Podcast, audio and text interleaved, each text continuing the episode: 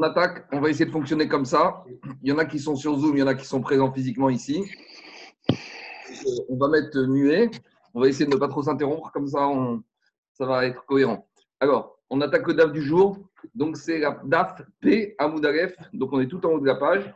On est page 80 à 1, tout en haut de la page. C'est le DAF du jour. Alors, on continue toujours avec nos shiurim. Donc, on a compris que pour transgresser Shabbat, il faut chaque mégacha, il y a un shiur, il y a une quantité à faire pour transgresser. Et on est toujours dans la mégacha de Otsa'a. Et dans Otsa'a, pour sortir, pour transgresser l'interdiction de sortir, il faut avoir sorti une certaine quantité d'un élément, de quelque chose. Et donc, ici, on a parlé des liquides, on a parlé des aliments. Maintenant, on parle de toutes sortes de matériaux, de matières premières. Alors, on est resté maintenant à quel matériau? Dans la Mishnah, on a dit Dayo, Dio, Kede, Girtov. On avait dit quelle est la quantité d'encre? Que si tu vas sortir avec toi, tu as transgressé Shabbat. Donc, il y a une marque chez les Farshim. Est-ce qu'ici on parle d'une encre liquide, que par exemple tu porterais sur ton doigt, ou d'une encre sèche, comme ça se faisait à l'époque, c'est-à-dire que tu avais, tu séchais l'encre et après, quand tu voulais l'utiliser, tu versais un peu d'eau pour la diluer. Donc, que ce soit de l'encre sèche, donc c'est quelle est la quantité d'encre sèche à sortir, ou que ce soit de l'encre liquide, quelle est la quantité de l'encre liquide à sortir pour transgresser la mélacha de Haute-Sahara si j'ai sorti de l'encre. Alors, dit l'Agmara, Dans la Brighton, on enseigné. Il faudrait que tu sortes la quantité d'encre pour écrire deux lettres. Donc, si j'ai sorti une quantité d'encre pour écrire deux lettres, j'ai transgressé l'interdiction de sortir. Donc, juste ici, il faut être clair. Il y a la mélacha de Kotev, d'écrire, qui n'a rien à voir. La mélacha de Kotev, d'écrire, c'est d'écrire deux lettres. Donc, tu peux faire cette mélacha chez toi à la maison, dehors, au bureau. Mais la mélacha ici de déplacer, c'est de sortir d'un domaine dans un autre. Maintenant, c'est quoi le support sur lequel tu vas transgresser ta mélacha C'est l'encre. Donc, si tu déplaces ton encre chez toi à la maison, tu n'as rien déplacé du tout. Peut-être au maximum, c'est moukse, je veux bien. Mais si tu as sorti une quantité d'encre, de quoi écrire deux lettres, là, tu as transgressé la mélacha de Otsa. Sur quel support? Sur le support de l'encre. Ça, dit Abraïta. J'téotiode vidéo. Maintenant, j'téotiode koumous. Même si cette quantité d'encre va se trouver dans ta poche ou sur un doigt, ça, c'est une transgression. Si elle se trouve sur une plume, tu as sorti ta plume et avant de la sortir Shabbat, Marco Oui. Tu enregistres pas? Oui, on enregistre C'est enregistré. Ah, bah, Pas d'enregistrement. Ah. C'est pas marqué. Hein. Moi, j'ai marqué enregistrement en cours. Je ne sais pas comment tu vois toi, mais viens, euh, euh, Anthony. Ça enregistre, ça enregistre, c'est bon, ça marche. Ça marche. C'est bizarre qui te monte à la tête, Zaki. Ça fonctionne. Il y a un agent du Mossad.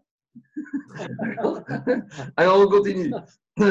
Donc, si maintenant tu as sorti une plume, et sur, la, et sur la plume, il y a deux gouttes de quoi écrire deux lettres, à nouveau, tu as transgressé l'interdiction de sortir. Alors, l'interdiction, il ne s'applique pas sur la plume, il s'applique sur l'encre, parce que la plume, elle est accessoire. On verra cette idée-là qu'on a déjà vue, on reverra. C'est comme quand je sors une pomme dans une boîte. Je n'ai pas transgressé l'interdiction de sortir la boîte.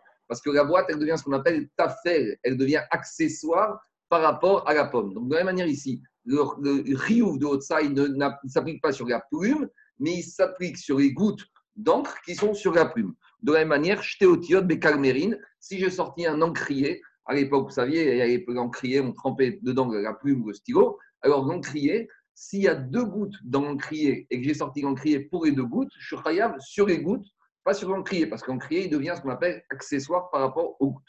Donc maintenant, elle va te poser une certain nombre de questions. Elle va aller au bout de la logique de cette mélacha. Baïrava. Ot echat bidio et ot echat bekumus, ot echat bakalmerin maou. C'est quoi la question? J'ai sorti une goutte d'encre sur mon doigt. Donc j'ai une goutte d'eau sur mon doigt. Et j'ai une goutte d'encre sur ma plume. Est-ce que ces deux gouttes d'encre s'associent, sachant qu'elles ne sont pas sur le même support? Comme dit Tosfot, c'est évident que si j'ai sorti deux plumes, avec chaque, chaque plume une goutte, ça s'associe, parce que c'est le même support. De la même manière qu'on a dit, quand j'ai mangé deux demi-kazaïd de Khelev, ou deux, j'ai moissonné deux demi-chiours de moisson dans un même oubli, ça s'associe. Parce que comme c'est dans un même oubli, ça s'associe. Mais ici, la question Gagma dit c'est que comme je suis une goutte d'encre sur un support et une goutte d'encre sur un autre support, alors peut-être ça ne peut pas s'associer. C'est deux configurations totalement différentes. Si j'ai sorti deux plumes avec sur chaque plume une goutte. Ça, ça s'associe. Pourquoi? Parce qu'entre les deux plumes, j'ai le chiour, mais parce que j'ai le même support. Mais ici, dit c'est quoi la question d'après Tosfot? J'ai une goutte sur une plume, j'ai une goutte dans l'encrier et j'ai une goutte dans mon doigt. Alors, est-ce que finalement, je vais dire, bah, au final, j'ai sorti trois gouttes, donc je suis au-dessus du chiour, ou peut-être je vais dire, comme chacun est dans un espace totalement différent, alors ça ne s'associe pas. Non, on juste par, on juste par rapport à l'endroit où ça se trouve. Il faut bien qu'il y ait une réalité. Eh ben, c'est quelle différence quand tu as mangé euh, jour de Kippour? Un demi-kazaït de Khérev et tu as bu un demi-litre d'eau, un demi-révite d'eau. À Kippour, ça ne s'associe pas. Tu vas me dire, pourtant j'ai mangé, j'ai rentré dans le C'est deux chiffres deux chiffres non. des deux c'est- J'entends, mais comme- Mais donc, où elle se trouve? À partir du moment où référentiel où elle se trouve, si ça se trouve sur deux référentiels différents, je vais dire, il y a un problème ici, ça ne peut pas s'associer. Qu'est-ce qu'est-ce que ça nous apprend en entier par rapport à à ce qu'on avait déjà dans l'enseignement par rapport Ah non, c'est des ça c'est chemin faisant. C'est chemin faisant. C'est qu'Agmara cherche à te dire, voilà, ça peut être sur la plume, ça peut être sur l'encrier, ça peut être sur le doigt. Si tu le mets sur ton doigt, si tu le mets, je sais pas moi, si tu le mets dans ta chaussette. euh, non, non, l'idée c'est. euh, jusqu'à où va Oui, non, mais il a, il a- il a compris le problème que ça, c'est que je- on n'est pas ici d'après la réalité. Ici, c'est que la réalité, ça suffit pas. Il faut aussi que où elle se trouve cette réalité d'encre. Et l'agma, elle répond, t'es coups. Donc, on va attendre Yohanavi pour répondre à ça. Autre question. Amar Rava. Rava, il a enseigné. Otsish teotiot. Si il a sorti deux lettres. Vekatvan kshehu melarer. Et il écrit, donc il sort avec son encre sur le doigt, et il est en train de marcher, et il écrit en train de marcher. Alors ici, qu'est-ce qu'il dit Rava? Chayav. Ktivatan zoyanachatan. Il est chayav d'amener un korban khatat, parce que le fait d'écrire, c'est le fait d'avoir posé. Donc il faut bien comprendre. Ici, on n'est pas du tout par rapport à apprécier est-ce qu'il a écrit ou il n'a pas écrit. Ici, ce n'est pas ça qui nous intéresse. Parce que je veux dire, ici, on ne considère pas qu'il est chayav au titre de l'écriture, parce que ce n'est pas le derer, ce n'est pas la manière d'écrire en marchant. Donc on a déjà dit, Melechet Machachevet Shabbat, quand est-ce que tu transgresses Shabbat? Quand tu as fait la macha dans la, dans la manière de faire. Est-ce qu'on écrit en marchant? Non. Donc par rapport au fait, est-ce que ce monsieur il va amener un khatat parce qu'il a écrit? Non. Pourquoi? Parce que écrire en marchant, ça ne s'appelle pas écrire. Par contre, ici on a un problème de Otsa'a. C'est quoi? C'est qu'il est sorti de chez lui en levant l'encre sur son doigt, sur sa plume. Et maintenant, on a déjà dit que pour déplacer, il faut lever d'un domaine, dépasser dans un autre domaine et déposer. Alors ici, le chidouche de Rava, c'est de dire que quoi? À partir du moment où il est sorti de chez lui avec l'encre, qu'elle se trouve dans le plumier, dans la plume ou sur le doigt Il est sorti dans le domaine public, donc il a fait les deux premières parties de la Melacha de Otsa, Akira, Avara, et maintenant, il faut qu'il pose. Maintenant, poser, normalement, il faut poser, on a toujours dit, il faut poser sur le domaine public, sur un support. Alors il te dit ici, le chidouche de Rava, hein, Vekatvan Kshomer Chayav, Ktivatan, Zoï Anachatan. Le fait d'écrire, ça s'appelle que c'est poser. Alors, c'est vrai que d'habitude, quand on parle d'un objet, c'est de poser par terre. Mais ici, l'encre, le derrière de l'encre, c'est de poser où Sur une feuille. C'est d'écrire. Euh, Poser, il faut adapter l'anacha au support, à la matière première. Donc, c'est que si tu me parles d'une balle ou d'une paire de clés, il s'agit de les poser. Mais l'encre, c'est quoi? C'est poser, coucher sur un papier. Donc, c'est ça qui de Rava. J'aurais pu penser que ça, c'est pas une anacha classique. Kamashman, comme c'est le derrière de poser l'encre, de la poser sur un bout de papier, tu as fait anacha, tu es chafat. Mais qu'on soit clair, tu n'es pas chayav au titre de l'écriture. Tu es chayav au titre de la otsa. Ça, c'est le chidouche de Rava. Et les Farshi posent la question pourquoi sur l'écriture je suis pas chayav Il y a plusieurs réponses. La réponse la plus simple, c'est de dire que c'est chez qui est derrière. C'est des chinouilles. Quand tu écris en marchant, tu n'as pas fait la melacha. Écrire, c'était assis, tu prends ton stylo, tu écris. Il n'a rien à voir si tu as écrit deux lettres en étant assis, posé. Là, tu as aussi. S'il s'arrête et qu'il écrit, il n'a rien à voir qu'il va transgresser. Mais ici, Et- le rabbin, Et il aurait fait deux tâches. Au lieu d'écrire, c'était Chayav aussi. David, il- bien sûr qu'il aurait été chayav, mais à condition qu'il écrit de la manière normale. On peut être de Il écrit sur un mur. Écrire sur un mur, on verra. Si c'est Dav- si c'est Davar Kayem, si c'est une écriture qui euh, dure, ça peut être Hayab. Maintenant, regardez, juste, on, toutes ces idées on va écrire. Là, on est dans la mélacha de portée. Donc, tout ce qui est écrit, on va y, on va y arriver dans quelques pages. Pour l'instant, on se concentre surtout sur la mélacha de Otsa. Mais il porte une feuille de papier. que c'était un, un, un, un, objet n'avait pas, n'est pas un macam pour toi. Ça, ça, ça, c'est par rapport à un objet normal. Mais pour donc la feuille, ça serait pas un macam pour toi. Donc si c'est pas un macam pour toi, j'ai sorti mon Ça, c'est quand tu parles d'un objet qu'il les mettre al comme arba. Il faut les mettre sur un endroit qui est un endroit. Mais avec tout ça, ça, c'est quand tu as affaire à un objet. Ici, c'est quoi l'endroit du, de, de l'encre L'endroit de l'encre, c'est même un ticket de métro. C'est tout support sur lequel tu peux écrire deux lettres. Donc, à partir du moment où l'endroit où poser l'encre, c'est un support qui s'adapte par rapport au fait d'écrire, si sur un ticket de métro, on avait vu ce quitus fiscal, il fallait écrire deux lettres. Si tu peux écrire deux lettres, Donc, ça devient un support rachou par rapport à l'encre, pas par rapport à autre chose. Non, par rapport à ça. Oui, par rapport à ça et par rapport à écrire. Par rapport à écrire. Allez, je continue. Dis. Amar Rava. Otziot achad vekadva. On continue. Regardez les autres cas de Rava. Amar Rava. Otziot achad vekadva. Il y a un monsieur qui est sorti, il a écrit une lettre. Donc, le monsieur Shabbat, il prend de l'encre, il sort, il écrit une lettre. Vechazar, il retourne à la maison. Veotzi ot achat. Et il a écrit une deuxième lettre. Donc, en gros, il a transgressé le shiur de la Mélacha en deux étapes. Et dire Rava vekadva patour. Dans ce cas-là, il n'a pas transgressé la Mélacha de Otsa'a et a fortiori celle de Ktiva. Demandez-moi et pourquoi? Quand je regarde ce qui s'est passé, il est sorti de la maison, il écrit une lettre.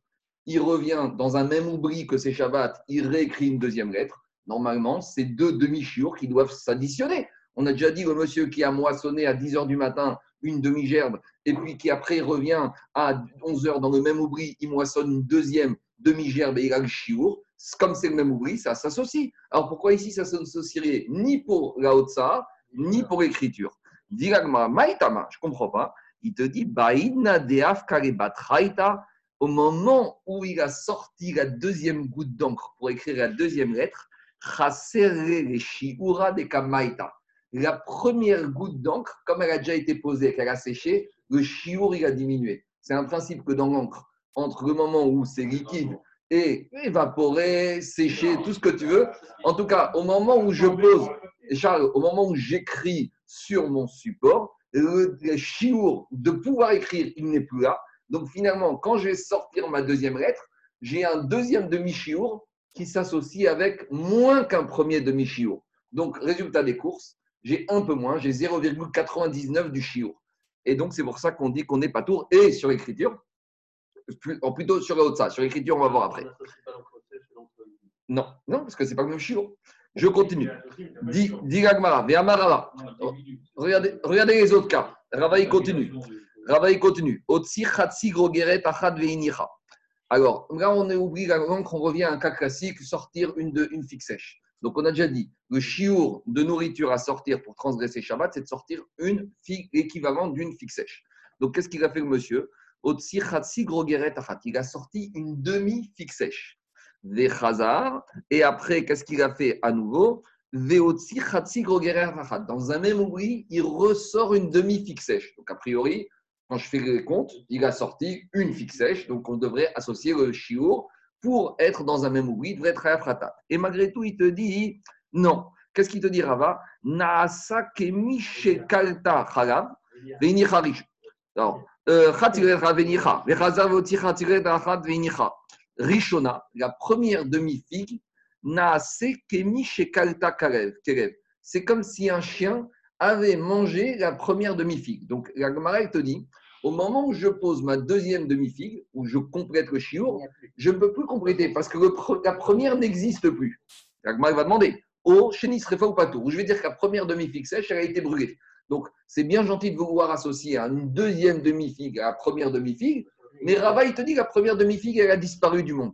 Demande la Gemara, mais c'est quoi cette histoire? Ve'amai, Hamanacha, où elle est passée? J'ai la première demi-figue, je l'ai sortie, je l'ai posée. Tu es en train de me dire que qu'est-ce qui s'est passé? Il y a de la magie ici Qu'est-ce qui s'est passé? Alors, dit Agmara, non. Achikama, inachiname, que si tu as sorti une première demi-figue, tu l'as posée. Et tu es rentré chez toi et tu as sorti une deuxième demi-figue. Et quand tu as posé la deuxième demi, la première est encore là, c'est sûr que tu as transgressé Shabbat. Mais le chridouche de Rabat, c'est un peu plus loin que ça, le chridouche. C'est quoi? Si maintenant, le monsieur, qu'est-ce qu'il fait? Il sort avec sa première demi-figue sèche, il la pose. Il rentre chez lui. Il prend la deuxième demi-figue. Il sort avec la deuxième demi-figue. Au moment où il va poser la deuxième demi-figue, il relève la première demi-figue. Donc ça veut dire qu'au moment, avant qu'il ait posé la deuxième demi-figue, il a cassé, il a cassé la première demi-figue, le fait qu'il ait posé la première demi-figue. Donc en cassant cela, ça veut dire que quand il pose la deuxième demi-figue, la deuxième demi-figue ne peut pas s'associer avec une première action pour former le chiour. C'est ça qu'il te dit. Naasa, on va dire, Kemo chez Rishona, Kemo chez Kalta, ou Patour. C'est comme si, à partir du moment où il a levé la première demi-figue, c'est comme si un chien, ou c'est comme si elle avait brûlé, ou comme si un chien l'avait mangé. Et donc, c'est pour cela que, par conséquent, il n'a pas transgressé Shabbat. Cette question, les Farshim, il pose Est-ce que c'est une question dans toutes les mégachot de Shabbat ou par exemple, est-ce que dans Bichou, tu peux retrouver la même situation ou dans d'autres mégachot où c'est uniquement une mégacha dans Otsa? Donc on verra un peu plus tard, est-ce que ce din-là n'existe que dans la mégacha de Otsa ou est-ce que ce din existe dans toutes les autres mégachot de Shabbat? On continue avec Rava. Rava, il a beaucoup bossé le sujet de sortir. hein. On voit, à chaque fois, il nous ramène une question supplémentaire. Amarava, Otsi Khatsi Grogeret, il a sorti une première. Veinicha, et il l'a posé par terre dans le domaine public. Donc, à ce stade-là, il a fait qu'un demi-shiur. Maintenant, dans un même oubli, qu'est-ce qu'il a fait?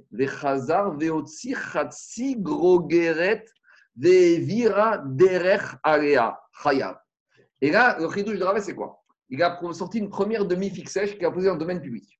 Et après, il sort une deuxième demi-figue sèche et il l'a fait passer au-dessus de la première demi-figue sèche. Mais il n'a pas posé la deuxième demi-figue sèche. Et malgré tout, qu'est-ce qu'il dit Rav? Chayav. Malgré tout, ce monsieur-là, on va considérer que quoi? À nouveau, on va faire un arrêt sur image et on va considérer qu'au moment où la première demi-figue sèche est passée au-dessus de la, deux- de la deuxième et passée au-dessus de la première, elle s'associe pour former le chiot. Mais demande à Gmara, Vehamai, Hagonach, la deuxième demi-figue sèche, elle est restée en l'air, elle n'a jamais été posée. Si on avait posé, comme dit Tosfot, la deuxième demi-figue sèche dans un même endroit, domaine public, alors on aurait dit les deux demi-figues sèches, ça change pour faire le chiot. Mais ici, je n'ai pas posé la deuxième demi-figue sèche. Donc, qu'est-ce qui se passe ici? Il y a un truc qui ne va pas. Le fait de passer la deuxième au-dessus de la première, on dirait qu'il y a quelque chose qui s'est passé ici. Alors, répond Agmara. Vea Marava Torshosha. Alors, dit, répond Agmara, Kegon Shevira Torshosha. Il y a une, un une halakha les Moshe Misinaï qu'on verra dans les Rouvines qui s'appelle Lavoud. C'est quoi Lavoud Lavoud, c'est une halakha les Moshe Misinaï. Donc, on peut essayer de l'expliquer, mais d'abord, on va dire Pshat. Euh, si on peut parler de Pshat au sens d'halakha Moshe Misinaï, il faut dire comme ça. Quelque chose qui se trouve à moins de 30 cm du sol, c'est comme si c'est sur le sol. C'est-à-dire quelque chose qui est au ras des pâquerettes, c'est comme si c'est par terre. Par exemple, ce din-là existe où? Quand vous faites la souka, vous faites des murs. Un mur, c'est normalement un mur, c'est quelque chose qui empêche des animaux de rentrer dans ta maison. Et là-bas, la question d'un souka, on se pose la question si maintenant tes parois de ta souka, ils descendent, mais ils s'arrêtent à moins de 30 cm du sol. Est-ce que je vais dire que c'est des bonnes parois, comme la souka et Shira? Là-bas, dans souka, il dit Misinaï, la voûte. La voûte, c'est quelque chose qui a moins de 3 tfachim, à moins de 30 cm du sol. C'est comme c'est au sol. Pourquoi? Tu peux trouver beaucoup d'explications, beaucoup de logique. D'abord, c'est Alachar et Moshe Misinaï. Donc, D'abord, on ne discute pas. Après, si tu veux réfléchir, tu peux, Gagma, dit éloigne-toi.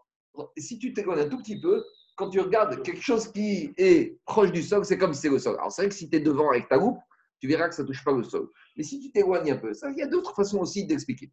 Mais en tout cas, qu'est-ce qu'il dit Gagmara ici? Ici, le cas, c'est quoi? C'est qu'à partir du moment où le deuxième demi-kazaït de la figue sèche est passé à moins de 30 cm de la première demi-figue sèche, c'est comme si elle est posée sur la première demi-figue sèche. Donc, si je fais arrêt sur image, pendant un millième de seconde, j'ai deux demi-figues sèches qui sont l'une avec l'autre. Donc, j'ai deux demi-chiours qui se sont, qui fusionnent ensemble pour valider le chiour et pour dire j'ai transgressé Shabbat. C'est bon? C'est clair ou pas? Euh, Ceux qui sont sur Zoom. Là, je, je m'adresse plus à ceux qui sont avec nous, mais euh, j'ai laissé un peu tomber ceux qui sont sur Zoom. Zaki, tu es avec nous? Tout va bien. D'accord. Je suis avec vous, je suis avec vous, vous inquiétez pas. Des- je, mais je vois que tu nous as délaissés, mais c'est pas grave. Non, bah, c'est plus difficile. Quand tu parles à des gens plutôt que parler à son écran, c'est un peu plus. C'est différent. ouais, ouais, ouais. On continue. Alors, ça, c'est la réponse d'Agmara. Kegon chez Evira Torchkocha, c'est pas un chidouche, c'est que comme. a- Juste une chose, euh, Marco, le lavoud, il, il s'adresse aussi dans, pas, simplement avec le sol, hein. c'est quand deux choses sont l'une à côté de l'autre. Non. Ça, c'est le, Bah oui. ça, c'est le chidouche de Tosfot. Tosfot, il te dit que ici, le chidouche, c'est un objet, il est proche du sol. Un- objet, il est proche d'un autre objet. C'est-à-dire que Tosfot, il te dit que le chidouche de Rava ici, c'est quoi?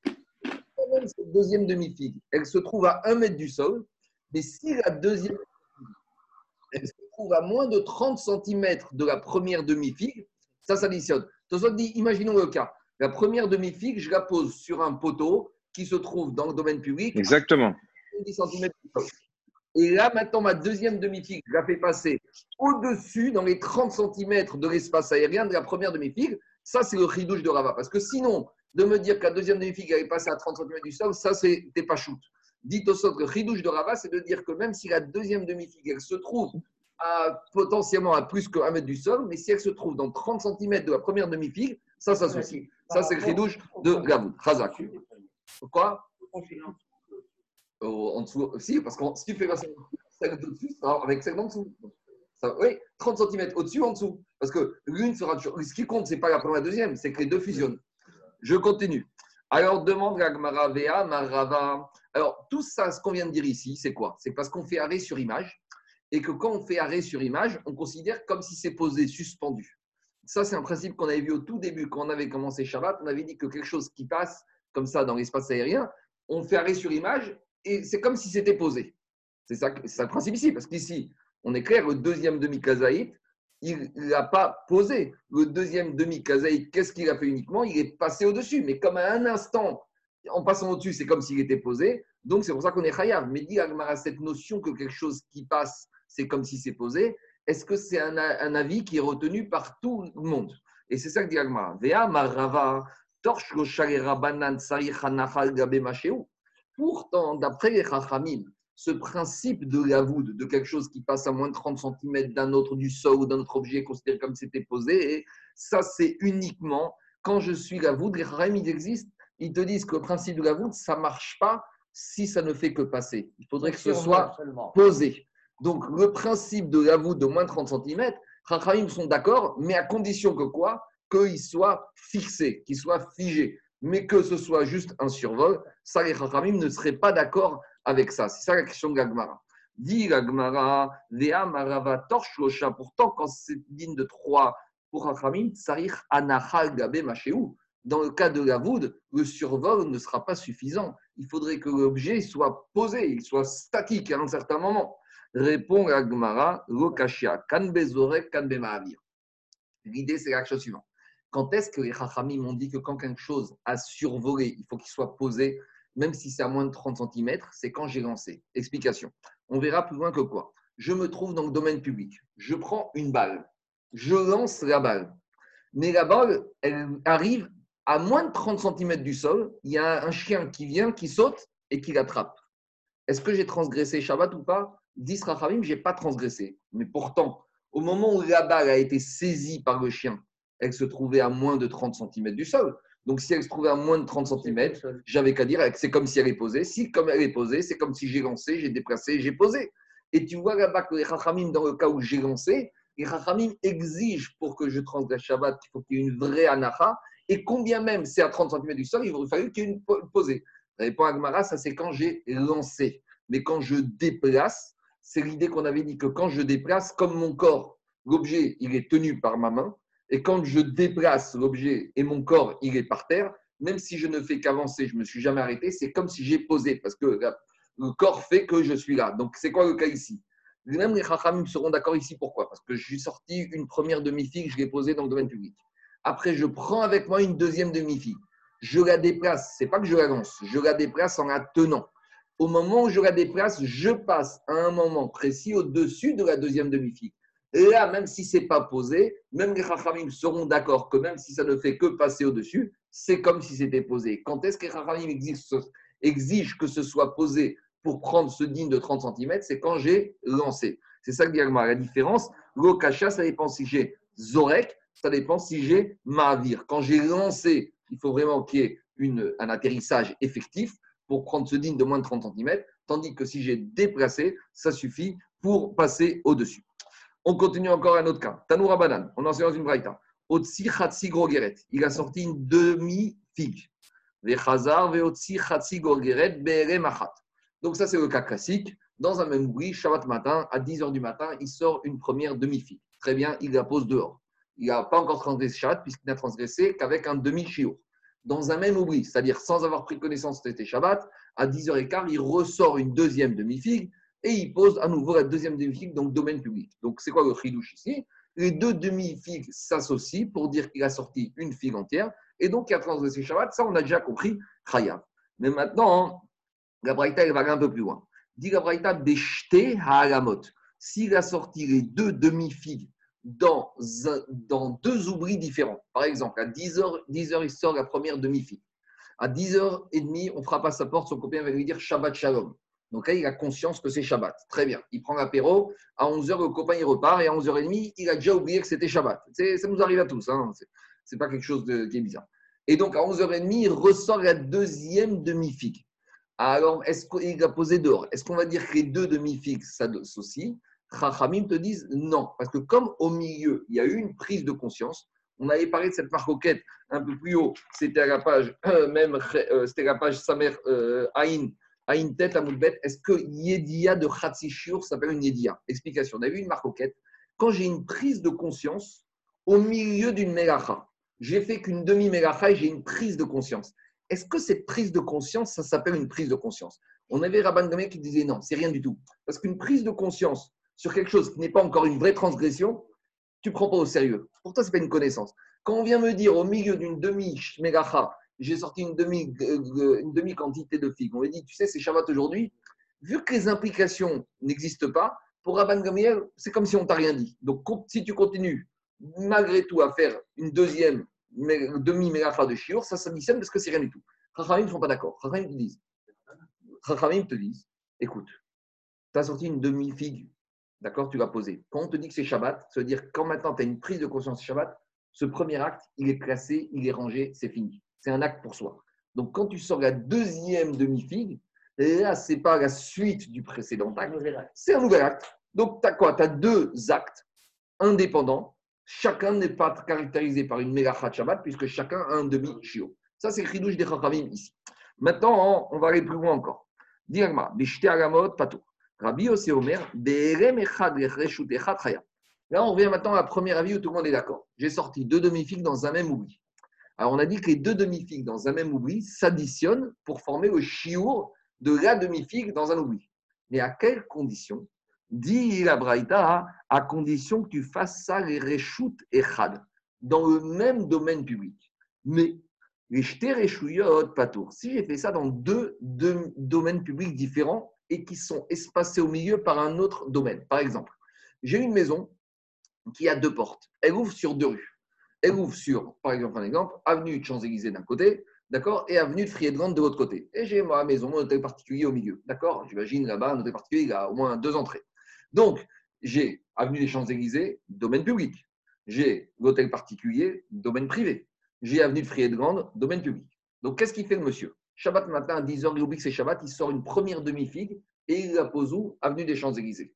Il rentre chez lui et dans un même oubli, qu'est-ce qu'il fait? Il sort une deuxième demi-figue et il la pose où? Dans l'avenue de Friedland. Donc maintenant, vous allez me dire, mais tout ça c'est lié. Donc l'exemple n'est pas bien choisi. Il faudrait dire que les deux domaines publics sont totalement séparés, qu'en milieu et à la maison, on ne peut pas passer derrière. Imagine tout est bouché, le type il a tout trottoir.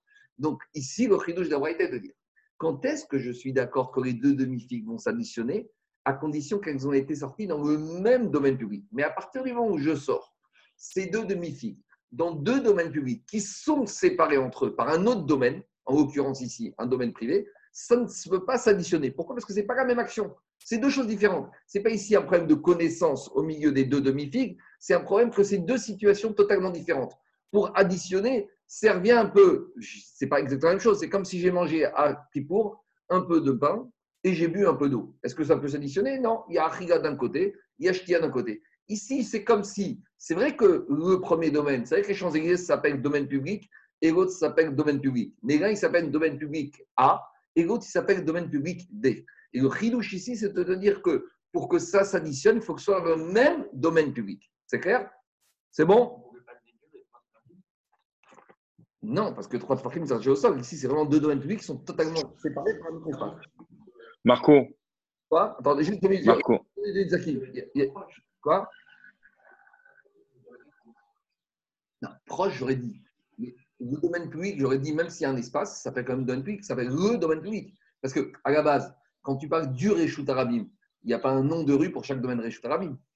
L'idée de dire, c'est que quand je te dis, tu as sorti dans la rue, euh, je ne vais pas dire, il y a la rue de la Faisanderie, avenue Hugo, avenue Friedland. J'aurais pu penser qu'il y a le domaine public et que quel que soit le domaine, mais ici, le chidouche, c'est à partir où tu as un domaine entre eux qui se sépare, ils coupent, ils cassent. Donc, ce domaine qui casse au milieu m'empêche de fusionner les deux domaines publics et dire que j'ai deux demi-mélachot qui fusionnent ensemble. Qu'est-ce qu'il y a, Zaki? Si les deux domaines publics se rejoignent, Alors là, c'est un domaine. C'est un domaine. C'est ça que j'ai dit, c'est pas un bon exemple ce que j'ai dit. Friedland, euh, Ah, il faut se- Friedland, Oui, Non, non, non. Friedland, les Champs-Élysées. Je- Ça se rejoint. Non, mais ce que je veux dire, c'est qu'imagine, tu es vraiment, tu vois, une maison au milieu. Oui, oui, oui, j'ai compris, j'ai compris. S'ils se rejoignent, ça fait partie du même. Du même euh, la jonction, c'est le même domaine public. Il y a deux domaines. D'accord. Un domaine public et un domaine euh, carmélite, par exemple. Euh, L'agma y arrive tout de suite. Alors, dit l'agma. Rabbi aussi, Omer Begem Echad Gereshut. Si j'ai sorti deux demi-figues dans deux domaines, c'est pas tout. Je continue. Amar Rava. Rava, il te dit à quelles conditions le domaine du milieu sépare les deux domaines publics Shiesh Benehem? Pour que dire que les deux domaines publics Zaki se divisent, il faut qu'entre eux, j'ai un domaine que si je passe de ce domaine-là au domaine public, je suis Chiyuv Chatat. En gros, au milieu, j'ai un vrai Reshut Yachid. Donc, à quelles conditions, en gros, à quelles conditions je peux diviser deux domaines publics C'est si au milieu, j'ai le vrai domaine privé, Minatora. Donc, parce que Minatora, on a déjà dit, il y a deux domaines. Dans la Torah, il y a deux domaines. Il y a domaine privé, domaine public. Sont venus les Chachamim et ils ont rajouté le Carmélite, ils ont rajouté le. le Macom Tour, c'est Minatora, mais en tout cas, ils ont rajouté le Carmélite, ils ont rajouté le Reshut Arabim des Rabbanim. Donc, vient un et il te dit, Rava, à quelles conditions je peux dire que deux domaines publics sont séparés si au milieu, j'ai un vrai domaine privé que d'un domaine à l'autre, ça s'appelle une vraie transgression de Shabbat. Ça, c'est la vie de Rabat. Aval carmélite, mais imaginons qu'entre les deux domaines publics, j'ai un carmélite, par exemple, j'ai le désert ou j'ai une vallée. Non, le carmélite étant un domaine d'ordre rabbinique, il ne peut pas me séparer, me dire que les deux domaines publics sont différents, parce que Minatora, les deux domaines publics fusionnés. Abaye Amar, Abaye va plus loin. À Filou carmélite, Abaye te dit non. Il faut que même un carmélite, à partir du moment où les Chachamim ont donné au carmélite un nom de domaine différent, ça suffit pour me séparer les deux domaines publics. Aval pisra. Mais un tronc, là, ça séparé. C'est quoi un tronc? C'est un tronc d'arbre posé en plein milieu de la rue. Donc, qui sépare les domaines publics. Donc, c'est un tronc que je ne peux pas passer d'un domaine à l'autre. Il faut escalader, il faut prendre une grue. Donc, imaginez un domaine public coupé en plein milieu avec un énorme tronc d'arbre où je ne peux pas passer sauf par des moyens euh, non conventionnels. Alors là, il sera d'accord avec pour dire que ça sépare. Et si j'ai sorti les deux demi-figues de part et d'autre, je suis pas tour. Tosot, il pose la question est-ce qu'il faut que ce tronc d'arbre, il faut qu'il ait ce qu'on avait dit, 4 sur 4 plus 10 de hauteur pour être un, domaine pour soi Non, Tosot dit c'est pas indispensable. Parce qu'ici, ce n'est pas une question que je crée un domaine. Ici, c'est le fait de dire que comme cet arbre m'empêche de, passer d'un côté à l'autre côté, ça veut dire que j'ai deux côtés ici. C'est vrai que les deux côtés, pour soi, ça s'appelle le Rabim, mais ce n'est pas le même. Donc, c'est ça la logique de, euh, euh, de, de, de Abaye. Les Rava Mara Firou Pisra. Et Rava, il te dit non, même s'il y a un Pisra, ça ne me sépare pas. Et il te dit Shabbat. Et Rava, il te dit, il va dans sa logique, il te dit que les domaines de Shabbat, c'est comme les domaines de Gitin. Donc, on ne va pas le faire ici en détail, mais là-bas, dans Gitin, elle parle que si tu as lancé le guet dans le domaine de la femme, est-ce que la femme, elle est divorcée? Est-ce que le domaine, il y a un principe qui s'appelle Kinyan Khatser? Que mon domaine m'acquiert. Par exemple, si quelqu'un veut me donner, euh, veut donner à la synagogue, je sais pas moi, euh, une chaise, et il vient et il balance la chaise de là-bas dans la terrasse. Alors maintenant, est-ce que c'est une manière d'acquérir ou il faut qu'on fasse un acte? Non, attendez que la cour, c'est le domaine de la synagogue. Donc le domaine, il est ce qu'on appelle kinyan khatser. Le khatser, il est connu. Donc Rava, il a dit, en matière de domaine, les mêmes règles qu'on aura les domaines concernant Shabbat, ce sera les mêmes règles concernant Gitin avec l'implication que ça implique. Maintenant, on continue avec les. On revient à notre Mishnah. On a cité toutes sortes de matériaux et on nous disait dans la Mishnah quel est le chiour de chacun des matériaux pour dire qu'on a transgressé Shabbat. Donc, krog, c'est du maquillage. Donc, bon, il faut espérer que ce soit une femme qui sorte avec ce maquillage Shabbat.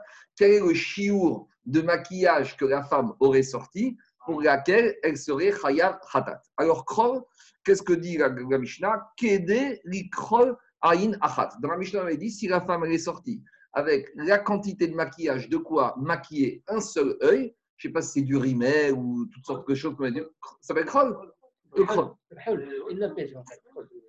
Bon, il faut, il faut, être, il faut être Zaki, il faut être marocain pour comprendre l'Agmara. Hein. Désolé. Krog, c'est un truc qui y a au Maroc. Alors, le krog, c'est le maquillage. Alors, que. Non, il faut être marocain pour penser qu'on qu'on comprend. Alors, dit la Mishnah, dit la Mishnah comme ça la quantité de krog à sortir pour transgresser Shabbat, c'est ici la quantité pour fabriquer, pour maquiller un seul œil. Dit achat halokarke. Dans les modes, dans la mode de l'époque, ça n'existait pas de maquiller un seul œil. Une femme normale, soit elle se maquille les deux yeux, soit elle maquille un seul œil. Dit l'Agmara, Amar Ravuna. Ravuna, il dit non. Sheken tsnuot kochlot aïn achat. Les femmes tsnuot. Alors Rachid dit, c'est quoi les femmes tsnuot? Rachid nous dit qu'à l'époque, les femmes, elles se voilaient le visage et elles ne laissaient apparaître qu'un seul œil. C'était même pas niqab. C'était système burqa avec ouverture pour un seul œil. Donc ça, c'était les tsnuot de l'époque. Donc comme elles sortaient qu'avec un œil apparent, donc pour ces femmes-là, le chiour de Krog, c'était pour maquiller un seul œil. Métivé, l'agma et l'object. Rabbi Shimon ben Elazar Omer Krog. Rabbi Shimon ben Elazar, il a dit comme ça. Le Krog. Im des fois, le Krog, on s'en servait aussi à titre thérapeutique pour des maladies ophtalmologiques. Et qu'est-ce qu'il a dit Rabbi Shimon ben Elazar? Im Gerefua, Kedel Krog Ainachat. Im le Kachet, Bishne Naim. Il a dit si c'est pour se maquiller, c'est la quantité de krog qu'il y a pour maquiller les deux yeux. Donc Rabbi Shimon ben Elazar, il explique dans une braïda. Quel est le chiour de krog à sortir pour transgresser Shabbat? Ça va dépendre. Si la femme elle a sorti parce qu'elle a un problème thérapeutique, donc ça veut dire que le chiour c'est un seul œil. Mais si c'est pour se maquiller, c'est deux yeux. Donc cette braïda de Rabbi ben Elazar, elle objecte à Ravuna. Ravuna c'est un tamora. Il faut qu'on nous dise comment il fait avec cette braïda. Répond à Gemara, Tirgema Hilel Bere de Rav Shmuel Bar Nachmani, Kitanyani Be'eronit quand cette braïta a parlé d'un Shimon ben Elazar qui dit qu'une femme ne se maquille jamais moins que les deux yeux, elle parle de femmes qui habitent dans les villages. Donc dans les villages, Rachid dit Dans les villages, on pouvait être un peu plus moins regardant concernant la tsniout. Pourquoi? Chez Ensrok Vekaoudroche, dans les villages, il y a moins de Letsanout, il y a moins. C'est pas Champs-Élysées, c'est pas Avenue Victor Hugo, c'est pas le Scossa, c'est pas le Flandrin. Là-bas, il n'y a pas tous ces trucs-là. Et Ama Mouatin, il y a moins de garçons. Mechasin Pneem, et là-bas, elles ne, elles, ne, elles ne voient pas leur visage. Donc, il y en a qui disent on voit de là que les tu vois, Daniel, les Chotsniout, ce n'est pas absolu, c'est relatif.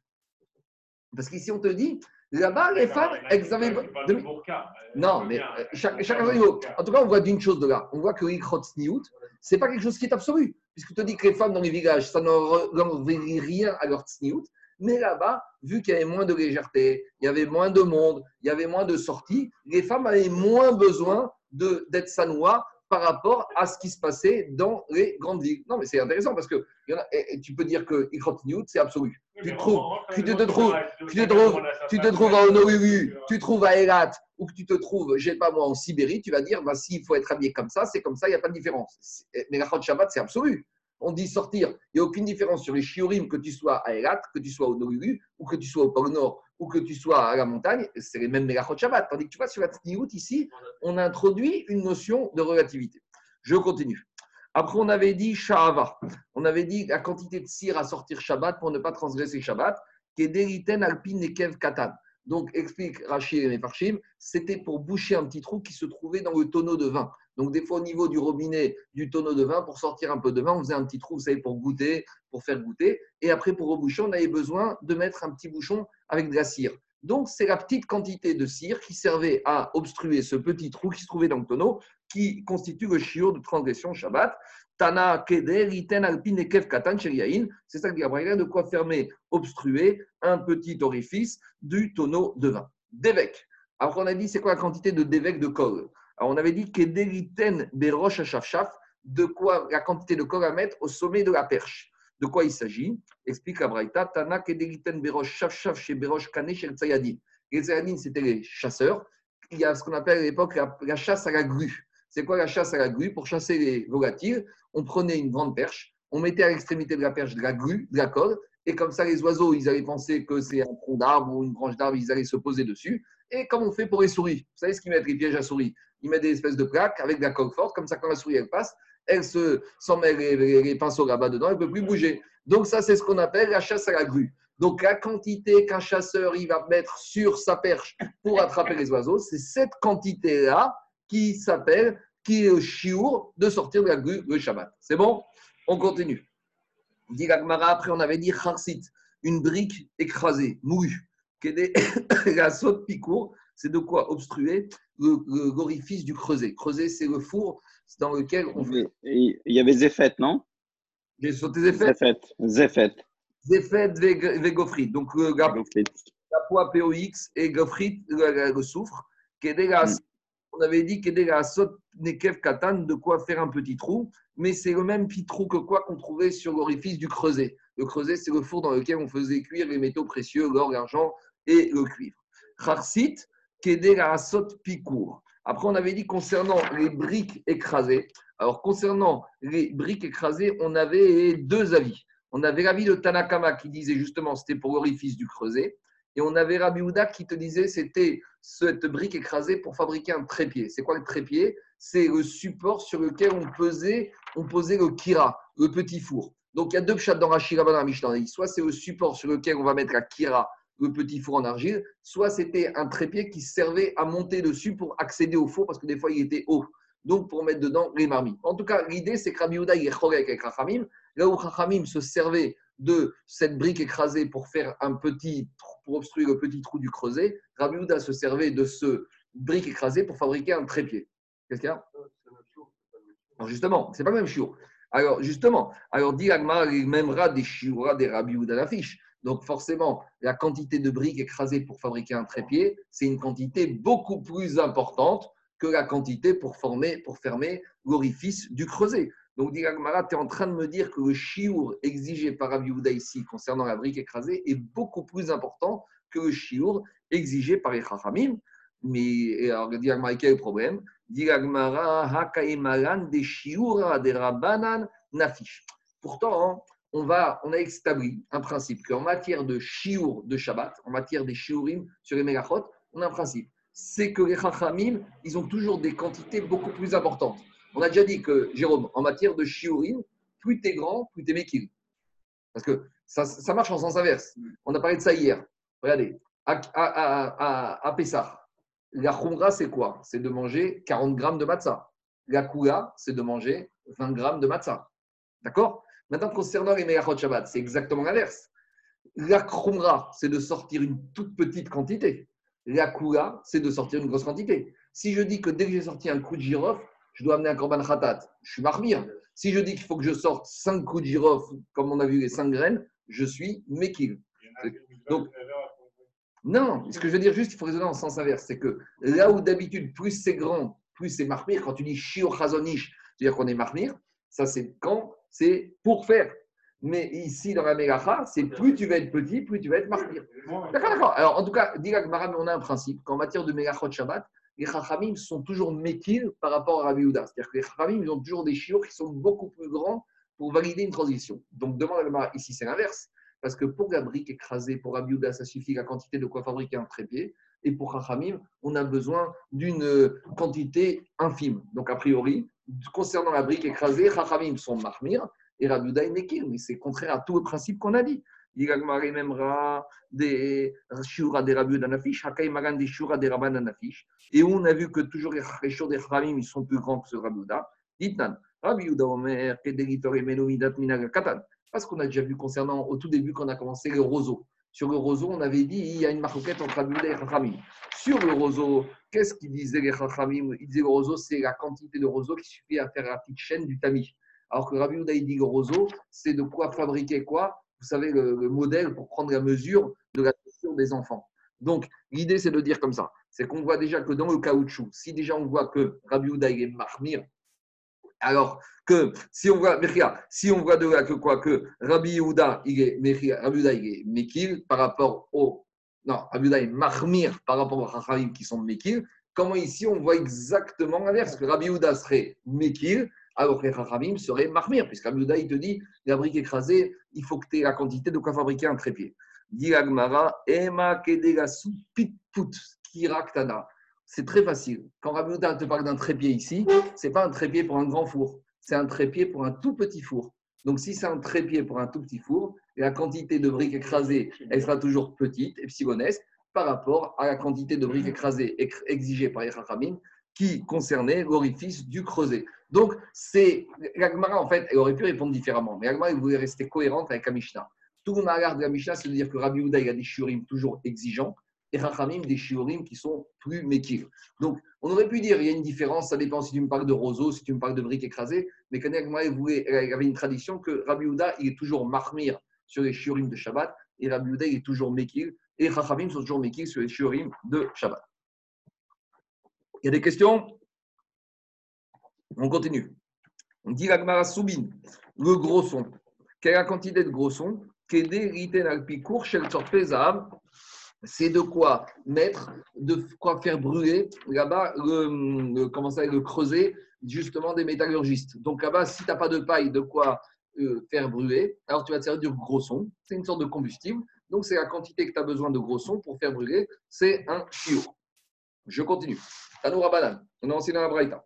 Amotsi, Sear, Kede, Gabelbo et Tatit. Donc, j'ai un peu cherché pour comprendre ce qui se passe ici. À l'époque, pour fabriquer le ciment, alors, à la fin de la fabrication, une fois qu'on avait bien malaxé l'eau avec le, le sable et les gravillons, des fois, on rajoutait des cheveux. Ça permettait de bien lier. C'est une sorte de, de, de, lier. Vous savez, comme quand on fait les fers. Vous connaissez quand ils font les fondations des immeubles, ils mettent des fers. Quand on fait des petits trucs de béton, on peut mettre du béton comme ça.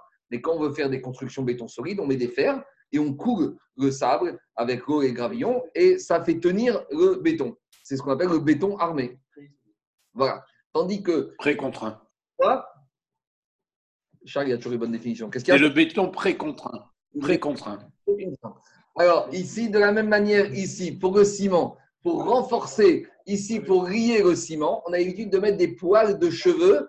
Des poils de cheveux, c'était une bonne ligature pour permettre que, permettre que ce ciment il va bien tenir. Alors, dis-moi, Tanou Rabbanan, Amotsi, à- c'est quoi le chiour de cheveux à sortir pour transgresser Shabbat?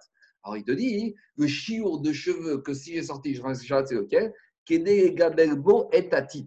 La sot picour Torfeza. Donc, il faut te dire quelle est la quantité de ciment que j'ai besoin pour faire, l'ouverture du creuset?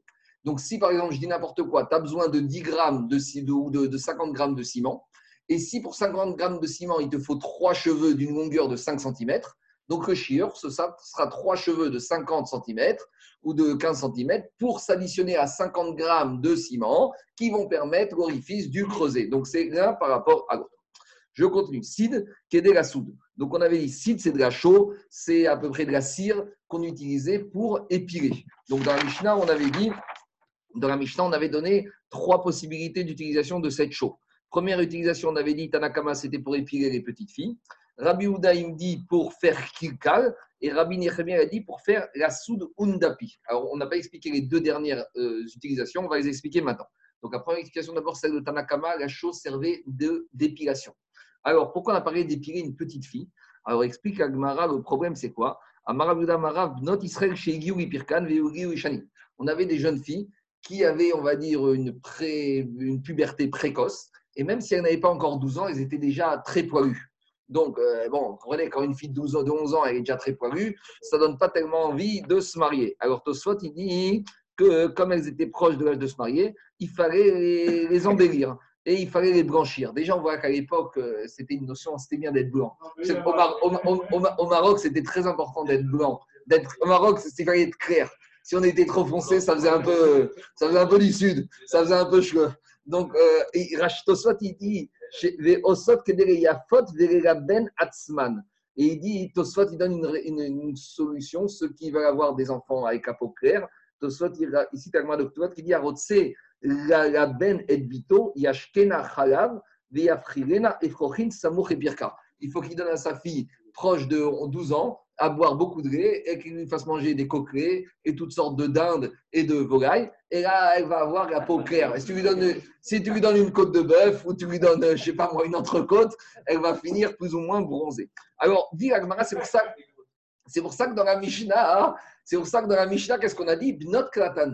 Parce qu'il s'agit ici justement d'épiler des filles qui sont petites et qui, sont, qui ont une puberté précoce. C'est ça l'idée. Alors maintenant, il y avait différentes sortes de recettes. Alors pour euh, enduire, alors Bnot Adim, les filles qui étaient pauvres, Toflot Otan Bessid, elles utilisaient cette chaux. Bnot Ashirin, les filles qui étaient riches, Toflot Otan Besoret, elles s'épilaient avec de la farine.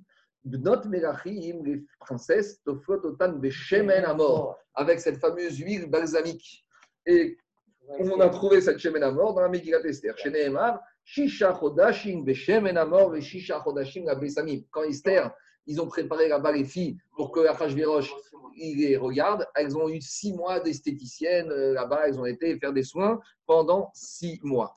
Et demande à Maï Shemen Hamor. Et c'est quoi Shemen Hamor? Alors, dit Agmara, Ravuna Bachri Amar, Satrat. C'est une huile. Ravirmia Baraba Amar, Shemen Zaïd, Evia Shrish. Lui, c'est de l'huile d'olive fabriquée avec des olives qui n'ont pas encore atteint un tiers de maturité. C'est-à-dire que tu prenais l'olivier et dès que les olives elles arrivaient à un tiers de leur euh, maturité, tu les pressais. Et ça, c'est ce Shemen à mort. Et on a aussi. euh, euh, alors maintenant, juste ce qui est intéressant, il y a un Rashi qui nous dit que l'histoire que les femmes voulaient bronzer, ça existait déjà à l'époque d'Agmara. Parce que regardez ce que dit Rashi à la deuxième ligne. Non, non, je n'ai pas inventé. Rashi, il dit Etzbaktana, dark- deuxième ligne tout en haut. Darkan Rasoud et Kol Agouf Reha Adim. C'était le derrière Kabat des filles de l'époque. Elles avaient l'habitude de s'enduire. Ah, c'était un auto-bronzant. C'était pour rougir, pour bronzer. Ce qui est intéressant, c'est que c'est pour les femmes, hein, pas pour les hommes. Non, et ce que je veux dire, c'est qu'il y, en a, il y, a des- il y a des hommes qui passent la journée à, bron- à bronzer. Zak- Zaki, il ne faut pas aller bronzer à la plage. hein. D'accord? Donc, on voit ici le derrière. Dit la- Rachid dit, dit deux choses.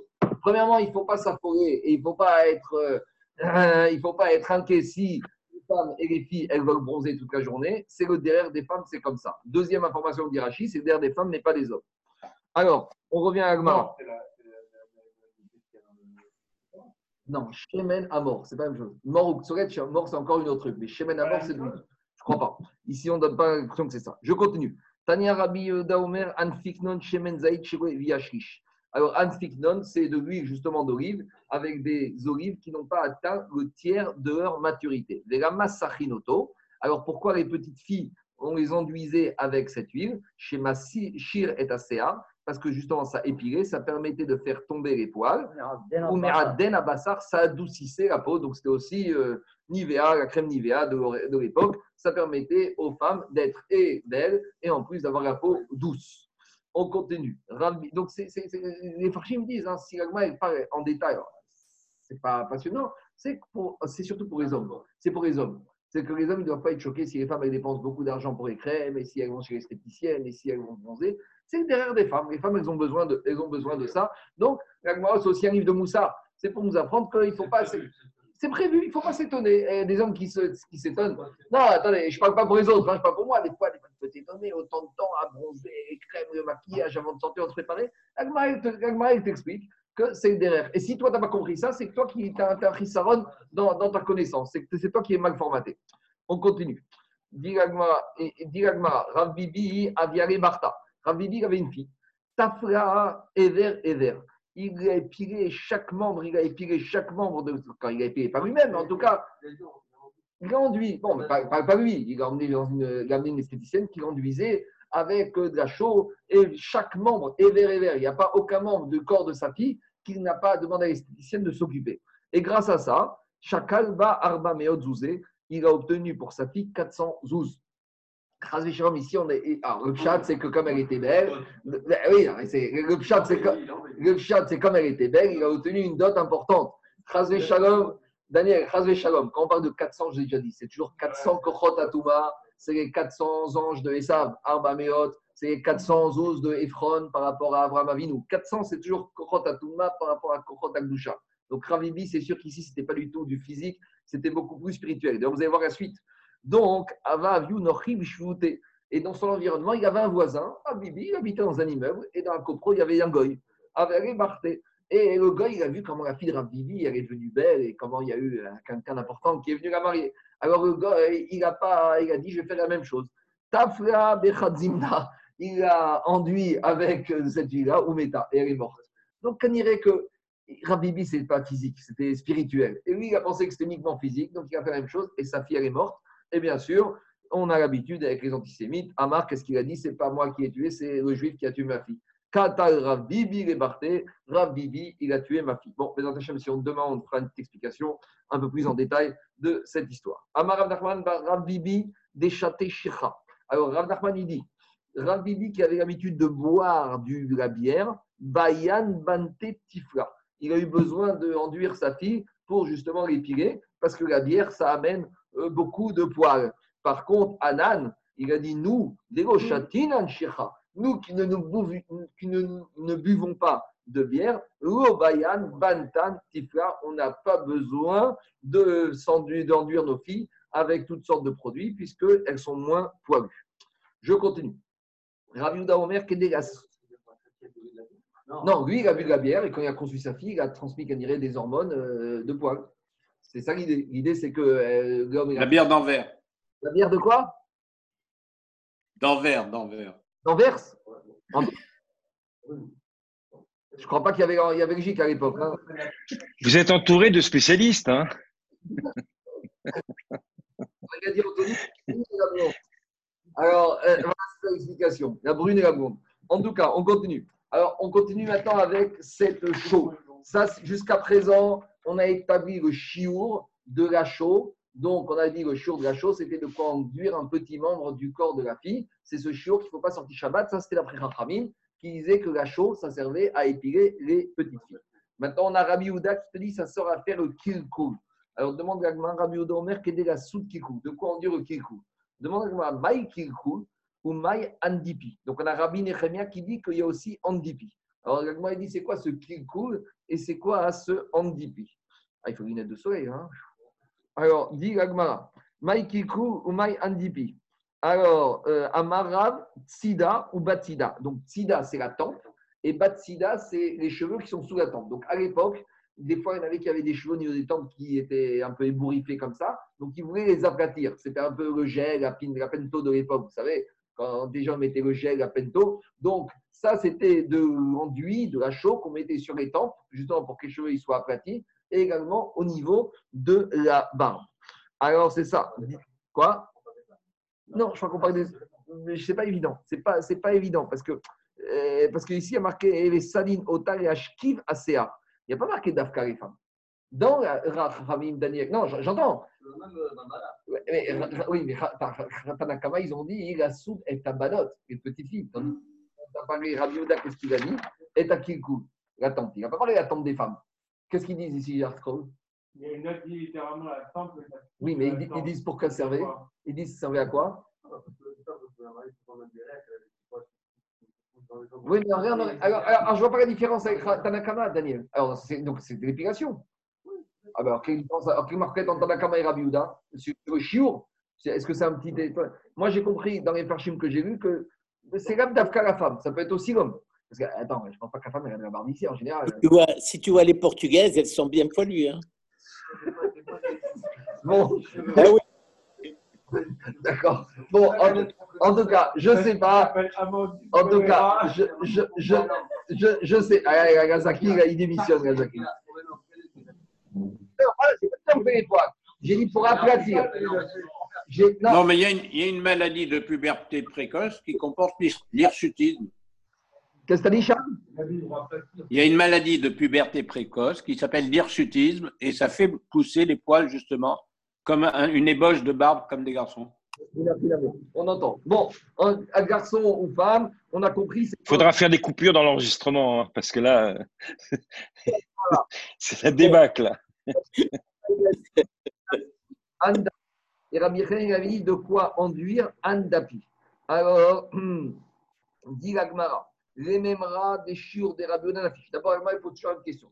On a l'impression que la quantité de chaud, si on va comme Rabbi Yehuda, c'est une quantité de chaud qui est plus importante parce que les Chachamim, c'est la chaud pour enduire le petit doigt de la petite fille.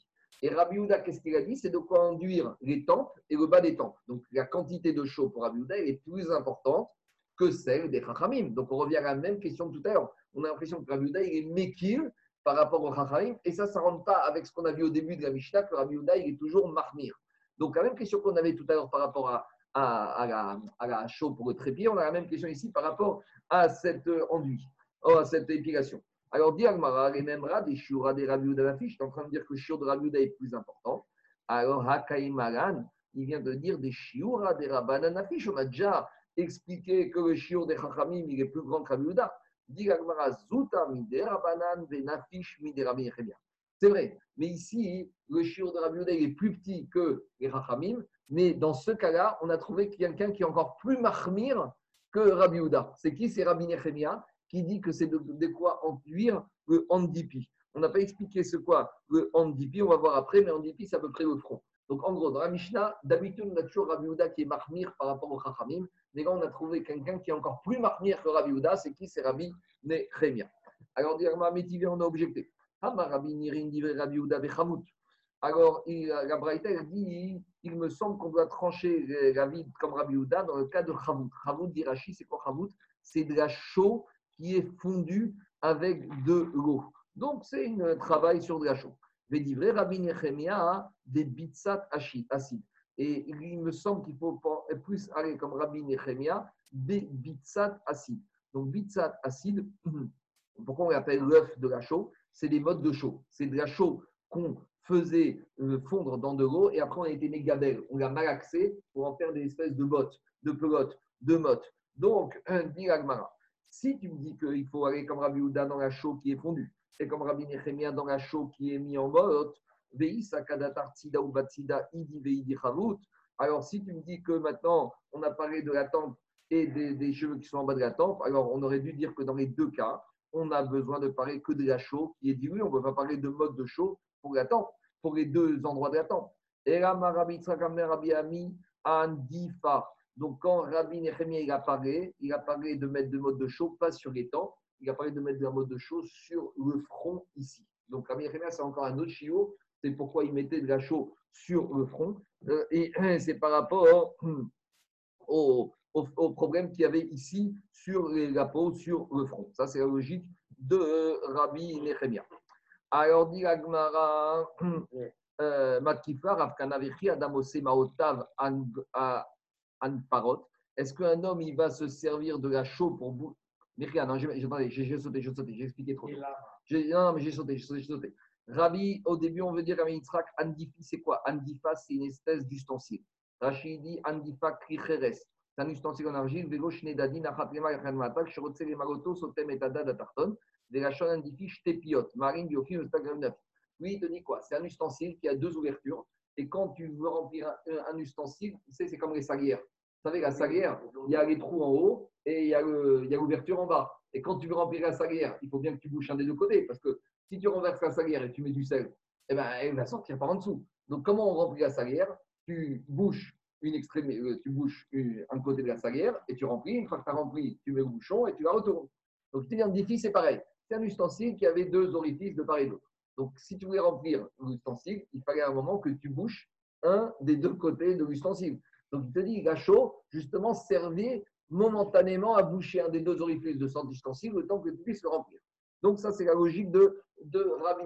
Donc, en gros, pour Chachamim, c'est pour l'épilation. Pour Rabbi Houda, c'est pour des problèmes capillaires au niveau des cheveux, de la tempe et du bas de la tempe. Et pour Rabbi Nechemia, la chose, ça sert à ce stade-là à boucher, à obstruer un petit ustensile. Demande à Gmara Matifka, Adam Maota Van Parot. Je crois qu'un homme, il va gaspiller sa chaux, il va prendre de l'argent pour bouger des ustensiles. Il y a des méthodes beaucoup plus faciles et c'est gaspiller de l'argent de prendre de la chaux pour boucher un ustensile. Et ma, ma Rav Kahana, Rav Kahana, il a dit en fait, ça servait à quoi la chaux pour Rabbi Nechemia? À shnatot, pour tracer. Vous savez, quand les femmes font de la cuisine, elles ont besoin de verre avec des mesures. 100 millilitres, 200 millilitres. Il faut mettre les mesures. De la même manière, on avait, concernant, on a vu hier dans la de Rosh que pour chaque type de corban qu'on amenait, il fallait amener une quantité de huile et quantité de vin. Et donc, pour mesurer ce in, au Betamitash, il y avait des verres. Et sur les verres, il y avait des mesures. Donc, justement, on se servait de cette chaux pour faire les marques des mesures. Keditnan, comme dans la Mishnah, Shnatot. Donc, il y avait des mesures avec des quantités jusqu'à où on devait verser de l'eau et du vin. Il y a marqué Atkan Gapa. Quand c'était un taureau, c'était jusqu'à ça. Atkan Gaï, le bélier, c'était une quantité. Atkan Gakives. Donc, voilà à quoi servait la chaux. La chaux, ça servait à faire un étalon de mesure sur les ustensiles pour la cuisine et pour toutes sortes de préparations. Donc, on a trois shiurim pour cette chaux. On a les chachamim qui sont les plus métiers, c'est la quantité de chaux pour enduire le petit doigt, pour épiler le petit doigt d'une petite fille. Après, on a Rabbi Houda qui est un peu plus marmire, qui avait dit c'est la chaux qu'on va mettre sur les tempes et sur le bas des tempes. Et on a Rabbi Nechemia qui est le plus marmire, parce que vous comprenez bien, pour faire des petites, euh, des petites mesures sur le verre, il y a besoin d'une toute petite quantité. Et pour Rabbi Nechemia, si tu as sorti cette toute petite quantité de chaux, de quoi faire ton verre à mesure, tu as déjà été Mechalel Shabbat. C'est bon? On continue. Ça, c'est la première logique. Et après, il y a une autre explication sur Andipi. Digagmara Veiba et Tema. Et ce que je Mayandipa Aputa. Aputa, c'est le front. Donc, c'est ce que je vous ai dit au début. Aputa, c'est le front. Et donc, c'était de l'enduit qu'on mettait sur le front. Pourquoi? Peut-être qu'à nouveau, il y avait des femmes qui avaient des poils. Peut-être c'était pour épiler les sourcils, je ne sais pas. En tout cas, C'est ça la, la méthode d'après Andipi de Rabbi Nehemia. Et une fois, il y avait un Babylonien qui s'est rendu en Babylonie, Amroué, Koum Daroshkanu et Maase Merkava. Et ils lui ont demandé fais-nous un petit Bartora de Kabbalah sur euh, le trône divin. Explique-nous comment c'est le trône d'Akadosh Baruchou. Explique-nous un peu les secrets de la création du monde? Maase Merkava. Amareu Aderosh. Alors il a dit, je vais vous faire les mêmes drachot qu'il a enseigné Rabbi Nehemia à ses élèves. En gros, il a dit, j'ai écouté une fois un shiur de Kabbalah de Rabbi Nehemia, je vais vous reparler ce shiur de Kabbalah de Rabbi Nehemia. Et il a commencé, Venavka Arita Min Kotel. Et il y a une guêpe qui est sortie du mur, ou Marte Beandipi, et elle s'est posée sur son front, ou met, et il y a eu mort subite sur ce monsieur qui voulait faire euh, des, des drachotes de Maasé Merkava, des Amroué Mindire Dare. C'est quoi ici? C'est un jeu de mots. De celui-là est venu celui-là. Que Qu'est-ce qu'on voit de là? Il a voulu parler de Rabbi Nehemia. Et où, qu'est-ce qui est arrivé? La guêpe, elle s'est posée sur le front. Et c'est le même Rabbi Nehemia qui avait dit que chiour de la chaux, c'est le chiour de quoi enduire Andipi et le front. Bon, il ne faut pas jouer avec les Talmid Chachamim, il faut rester. Quoi? Ça veut dire, il, il s'est tiré une balle dans la tente. Il s'est tiré une balle dans la tempe. Bon, tu as, réconcilié tout le monde, là, Charles. Tu as réconcilié Rabbi Yehuda, Rabbi Nehemia. Et, et- et- Anthony, c'est quoi l'idée? On a dit que Rabbi Nehemia a dit c'est la chaux de quoi enduire le front. On a dit ça, on dit pi. Et maintenant, qu'est-ce qui s'est passé? Il y a une fois un Babylonien, un Galilien qui sortait en Babylonie. On a dit dis-nous un Vartora de Kabbalah sur Maasé Merkava. Il a dit moi, j'ai entendu Rabbi Nehemia, le fameux Rabbi qui nous a dit que le chiot de la chaux, c'est de quoi enduire le front. Il a fait ce Vartora de Kabbalah. Après, il a voulu commencer à dire ça. Il y a une guêpe qui est sortie du mur.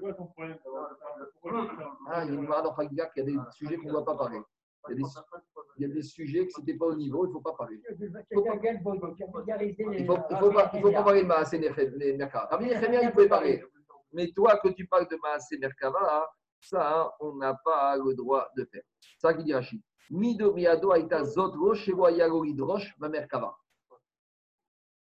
Il n'avait pas le droit de parler de Maasé Merkava. Je continue. Mishnah. Adama, on continue avec les quantités de matières premières qu'on doit sortir Shabbat pour transgresser le Merkavotsa. Adama, donc le Adama, c'est de l'argile, de la terre. Akiva.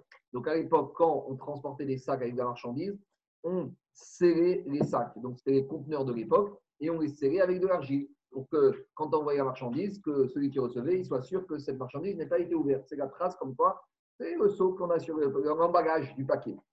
Euh, ça, c'est le chiour, donc de terre, d'argile qu'on avait pour serrer ces sacs. Les chayarim, qui chotem aïgerot, c'est le seau qu'on mettait sur les lettres. Sur les enveloppes, on mettait le seau. Les zével, les choladak. Donc, zével, c'est le fumier, choladak, c'est du sable fin. Donc, quelle est la quantité de ces bah, matières premières à sortir pour transgresser Shabbat Dit la Mishnah, de quoi enfumer, kelar shel chouv, une tige de chou. Livré Rabbi Akiva. Donc, vous prenez un chou, pour l'ensemencer, il faut enfumer d'abord la terre. Donc, il faut enfumer avec cette quantité de sable fin ou de, ou de fumier. La Chayarim, quel est de quoi enfumer pour planter un poireau. Chol agas. Alors, le sable épais. Kedeliten capside. C'est de quoi mettre mélo capside. Je crois qu'on appelle ça la truelle d'Irachi. C'est un instrument du maçon avec lequel il va enduire. Donc, c'est la quantité qu'on mettait sur cette truelle. C'est ça le chiot.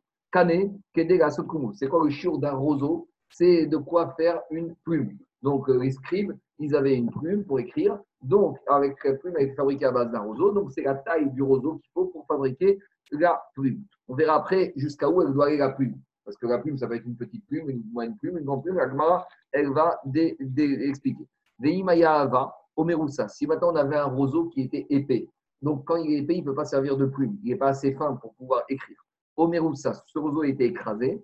Kede leva shelbo betsakala, c'était la quantité de roseau qui devait servir comme combustible pour faire cuire un œuf léger chez Betsim Troufa Venetuna Beikfas qu'on va mettre dans la poêle. On va expliquer euh, c'est quoi ce morceau de. C'est quoi cet œuf léger qui est mélangé et qu'on met dans la poêle.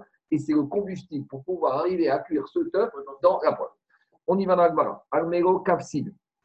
Alors, on avait dit concernant le gros sel, c'est le sel qu'on va mettre au niveau de la truelle. Alors, Tana Kederiten Alpi Kap Shel Sayadin. Donc, c'est de quoi mettre sur l'ouverture de la truelle. Alors demande la Gemara. Euh, Mantana de. Et d'où ça, par Parce que quand il dirait que le reste, c'était clair. Les chiorines d'avant, quand on t'a cité l'argile pour euh, sceller les marchandises, pour sceller la lettre, quelque chose, tu, tu vas voir ta lettre, tu vas voir quelle quantité de terre pour sceller la lettre, et tu as compris. Quand il dirait qu'elle n'a pas donné tout quand c'était clair, elle n'a pas, et- et- et- elle n'a pas senti le besoin d'expliquer plus que ça. Continue la Gemara. Dit Mantana. On vient de voir ici que le gros sable, on s'en servait pour la truelle du maçon qui va enduire. Donc, on a l'impression que le gros sable, c'est quelque chose de positif pour l'enduit. Alors, c'est qui le Tana qui pense que c'est bien pour l'enduit? Amara Frisda Rabbi Uday.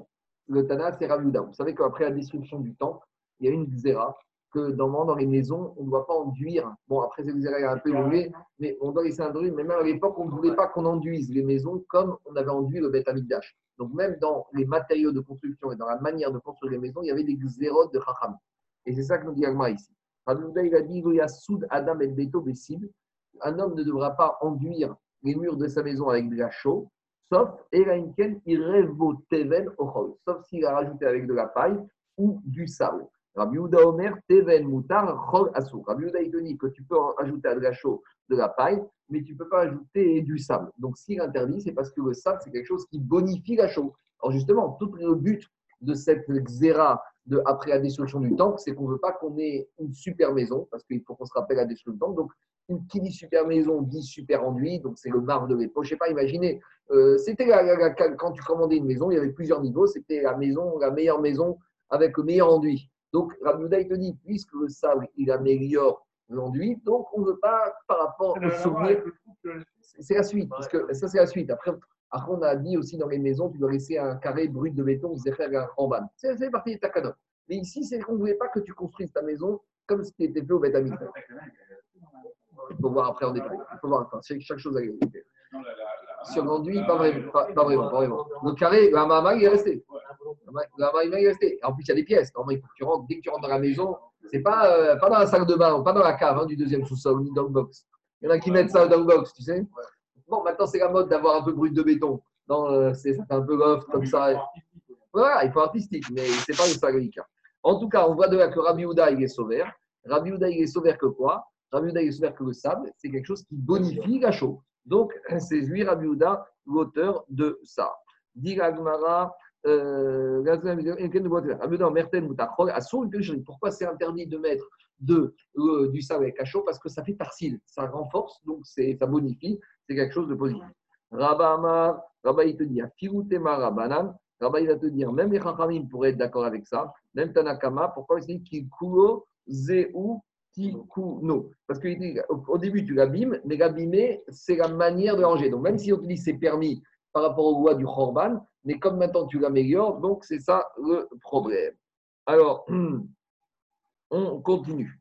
La elle dit Kane Kumus, on a dit le roseau, de quoi fabriquer une plume pour le script, pour le sofer. Tana Kumus Amagir Kishret Veota.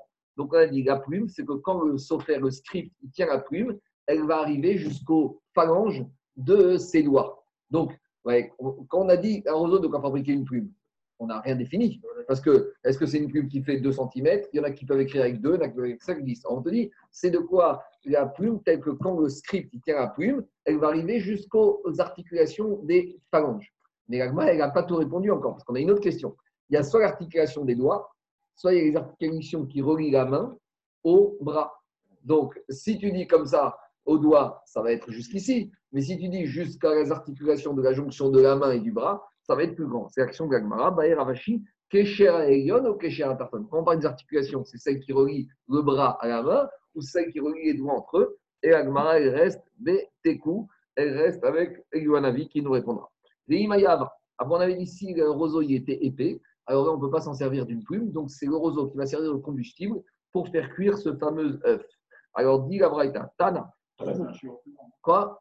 Ouais, c'est un caniré, un combustible pour faire euh, pour, pour ce que tu vas mettre en dessous d'une poêle pour faire cuire un œuf. Caniré. Tana. On en sait la Braïta. Troufa donc c'est un œuf qui va être mélangé avec de l'huile. Venez tout. Donc, on te donne la recette de l'omelette. Tu vas prendre une poêle, tu mets de l'huile, tu mets un œuf, et c'est la quantité de roseau que tu auras besoin pour avoir une omelette bien cuite. C'est ça la quantité de roseau qui va transgresser la mélacha de Shabbat. Ah, Non, c'est le combustible. Tu allumes les roseaux et maintenant ça va cuire à poil avec lui. Alors, Amaré, Marbere, de Ravina, Rebere, Nishamealar, Betsa, Kalamai, il lui a dit, Marbere, à Ravina, à son fils, il a dit, mais il a marqué de faire cu- cuire un œuf léger. C'est quoi Tu as déjà été au, au marché, demande un œuf léger, on va te rigoler au nez. Il a dit, c'est quoi Maï Betsa Kala? C'est quoi un œuf léger? Alors, il a dit, Maï, Amaré, Biata, de Tsiltsalta. Donc, c'est un œuf de Tsiltsalta. Tsiltsalta, c'est un petit oiseau. Tu prends un tout petit oiseau, je sais pas moi, je connais un qui a un mois, et dès qu'il va pondre un œuf, ça c'est comme il y a des œufs, des Un passereau ou un moineau. un moineau ou un massereau. D'accord. Alors, Ishtik, il sait tout. Il a sa réponse. Alors, dit Agmara, Maïtama, Mishum des Outras. Donc, il dit pourquoi tu as choisi ça? Parce que c'est petit. Donc, donc euh, comme il est petit, donc la combustion va être rapide. Donc, si la combustion va être rapide, il faudra un tout petit peu de roseau pour cuire cette omelette. Alors, dit Agma, Emma de Tsiparta, mais pourquoi tu m'as dit que Betsakara, un œuf léger, c'est d'un petit oiseau? Peut-être c'est d'un œuf d'un gros oiseau. Pourquoi tu me parles d'Afka? D'où tu as sorti ça? C'est quoi? C'est après moi Sinaï, c'est une Kabbalah, ça sort d'où cette histoire? Emma de Tsiparta, peut-être c'est un œuf d'un gros oiseau. Il a dit, Imide Shami Alarbea. Il a dit, est-ce que tu as, entendu quelque chose sur cette, euh, cet œuf Amaré. Il a dit, en fait, c'est un œuf d'une poule, un œuf classique. Alors, il dit, très bien. Alors maintenant, Betsakara. Alors, pourquoi la Mishnah a appelé ça un œuf léger? Shiaru Chachamim Emnecha Betsakara Revachel. Quand on parle ici de kal, c'est pas léger, c'est facile. Les Rachamim, ils ont fait le tour de tous les œufs qui se trouvent sur le marché.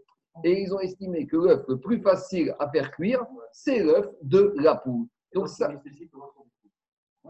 Kanirek, c'est ça la logique. Kanirek. En tout cas, ils ont voulu donner un chiot par rapport à ce qui est le plus commun. Ils ont fait le tour et ils ont trouvé que l'œuf le plus classique, le plus usuel, le plus facile à cuire, c'est l'œuf de la poule. En fait, c'est quoi? On a déjà parlé Il va te faire cuire un œuf, c'est pour ça. on a, heureusement qu'il n'y a pas accès grade hein, aujourd'hui. On, on a compris quelque chose. Daniel, on a compris quelque chose. On a dit que les- dans, dans beaucoup d'endroits, il dit Alacha et Moshe Misinaï. Maintenant, on voit ici que Ramim, concernant Shabbat, la Alacha et Moshe ne pouvait pas donner les shiur sur tous les produits. Parce qu'il y a tellement de produits, la Alacha et Moshe Misinaï va donner les shiurim sur les principaux. Mais sur chaque produit, la Alacha ne va pas donner le shiur. Donc, Ramim, à chaque fois, sur chaque produit, ils ont estimé ils ont été chercher c'est quoi l'utilisation courante de l'objet. Donc, ils ont dit c'est quoi? Ils ont été au marché, ils ont dit c'est quoi les œufs, on va dire, les plus vendus, les plus faciles à cuisiner? C'est l'œuf de la poule. Donc, ils ont dit pour l'œuf de la poule, quand tu le mets dans la poêle avec de l'huile, quelle quantité de roseau il faut pour, la faire- une omelette? Et ils ont compris que c'était ça le chiour. C'est ça la logique. Les vachel yoter mi. Donc, kala ici, c'est pas léger, c'est au sens cool, c'est facile, c'est pratique, c'est pas compliqué. Ou Maïchina, maintenant, elle termine, elle te dit, mais attends, attends, j'ai un problème. Pourquoi? Comme Shiuré Shabbat et Grogueret, on a vu tous les shiurim des aliments de Shabbat, ça tourne toujours autour de la figue sèche. Quand on a parlé des ochrines, on a toujours parlé quelle quantité de nourriture je dois sortir pour transgresser Shabbat. C'est une quantité équivalente à Grogueret et une figue sèche. Donc pourquoi, quand il s'agit de toutes les nourritures, de tous les aliments, le shiur, que les Chachamim, ils ont compris que c'était un shiur chachou, c'est la figue sèche, Ve'acha, kabetza. Et ici, ici, c'est un œuf. Pourquoi on a changé? Ça aurait été, actuellement, c'est la suivante. C'est pour retenir, parce que le but de Agmara et du Mishnah, c'est que les, hommes retiennent les halachot. Ça aurait été tellement plus facile de dire tout ce qui tourne autour de la nourriture, c'est fixe sèche. Et là, on a un élément de nourriture qui est un chiot différent. C'est un peu embêtant. Kabetza, comme un œuf. Dit Agmara, Oui, mais tu cuis pas, tu cuis pas la fiche sec. alors c'est ça. Euh, Alors justement, justement, Amaré, il a il a dit, c'est comme la taille de la pique sèche d'un petit. Explique Rachid.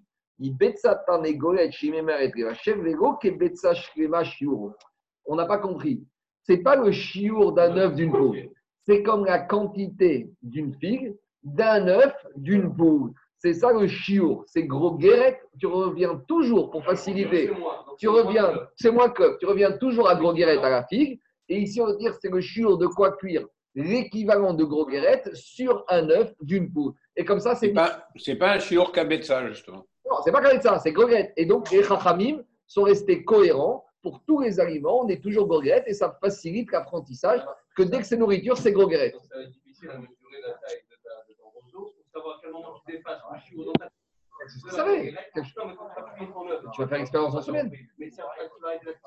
Non, c'est qu'à dire que si pour cuire un œuf qui fait 200 grammes, il te faut 50 grammes de roseau et que tu sais que gros guérette de Betsa, c'est un quart de d'œuf, donc tu vas faire la correspondance. C'est un chiour à faire non plus. Est-ce qu'il y a des questions?